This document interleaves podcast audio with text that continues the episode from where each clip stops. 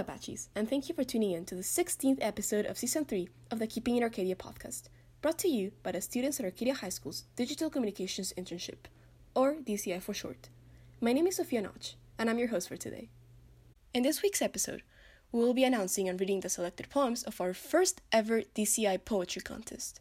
But before we do that, we'd like to start by congratulating and giving a big thank you to everyone who submitted an entry to the contest.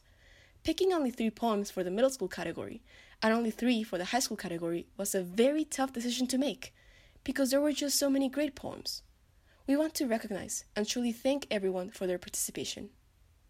The poetry contest revolved around the theme of hope. With all the uncertainty and fear being spread around the media lately, especially among us students, we thought that doing something to inspire hope and positivity would be a valuable thing to do. With that said, let me tell you a little bit more about this contest. The submitted poems had to all be in an acrostic form. An acrostic is basically a poem that is made from a word being spelled out downwards. For example, take the word mother. The poem could go down as magical for the M, outstanding beauty for the O, and so forth until it spells out the entire word.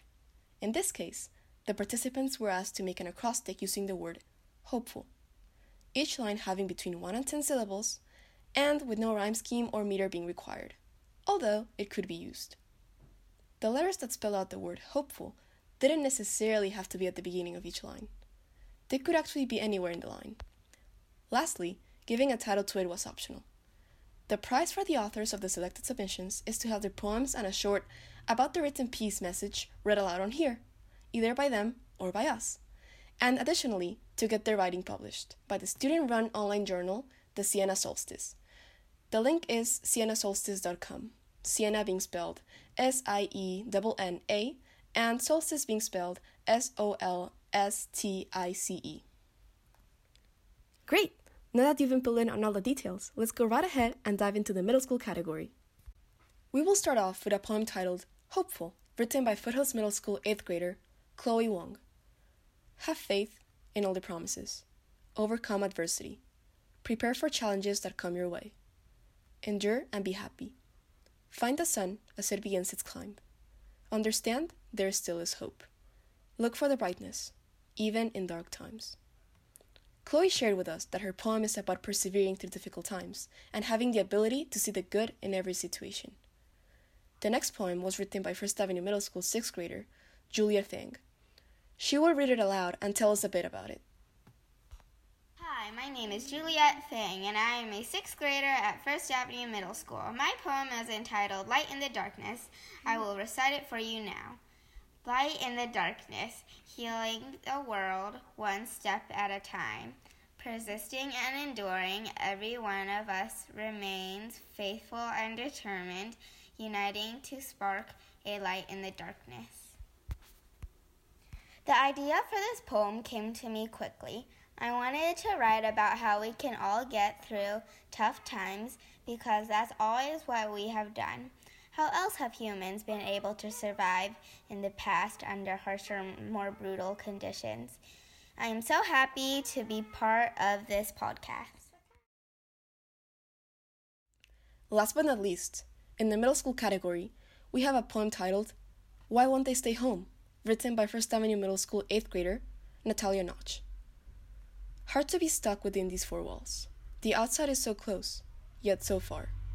We must be home, but people don't care. Why won't they just stay far from each other? If they cough, why won't they cover their mouths? This is a truth not many seem to like, but I hope they all learn it's for our health. Natalia said that her poem's message is just what it sounds like. She wonders why some people won't stay home, and she really thinks that they should change that to help our community overcome the COVID 19 spread more easily and quickly. Let's now move on to the high school category, starting with a poem titled The Healing Process, written by Arcadia High School junior Maureen Zhang. A world designed to hurt, the color of our skin. People like us, encroached by bigotry veiled thin. If only for a minute, they would try to understand. We're only just people, like them. Maureen shared that she decided to enter the contest to bring attention to the anti Asian sentiment that has resulted from COVID 19. However, she feels that it's applicable to all minorities who find themselves in an undesirable situation due to the color of their skin.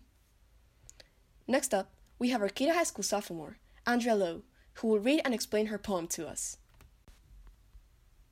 Hi, my name's Andrea Lowe, and I'm a sophomore at Arcadia High School. I wrote a poem about the current events that are happening both around the world and close to home. It's meant to remind everyone of all we have to look forward to during these uncertain times. Inspired by the prompt Hopeful, here is my poem. Hand in hand in this time of great need, patience and care over panic and greed. Hope gives us purpose, the strength to believe in a future each worked hard to achieve. Billion strong, our new family grows, united to a life brings this threat to a close. Hope you enjoyed and stay safe and healthy. Our very last, but just as important poem was written by Arcadia High School junior Maggie Sun, which she will recite and interpret ahead. Hi everyone, my name is Maggie Sun and I'm a junior at Arcadia High School. I was inspired to write my poem um, by this one time my mom told me that her grandmother had bound feet, so that was my great grandmother. My great grandmother had bound feet. Um, I think that foot binding was a very grotesque Chinese tradition that marked womanhood, and I've always been a little bit fascinated by the concept. So I incorporated elements of Chinese history and society into my poem, which is titled Lotus Flower Foot Binding. Um, I'm going to read it now. Lotus Flower Foot Binding. Hundred. This many flowers Mo promised. Once my great grandmother was a girl her parents wrapped her young feet in yards, meters, endless meters of linen. She found new strength as her bones crumbled. Until the end, she hides the stench of death, lifeless petals tucked in silky slippers.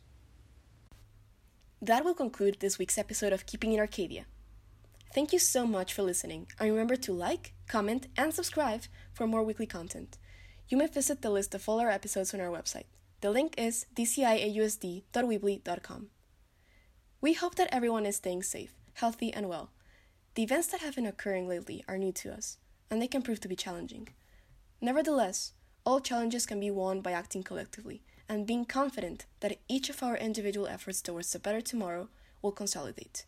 And when they do, it will pay off. Let's grow from this, remain strong to this, and most importantly, have hope. There is an African proverb that says, However long the night, the dawn will break. This is Keeping It Arcadia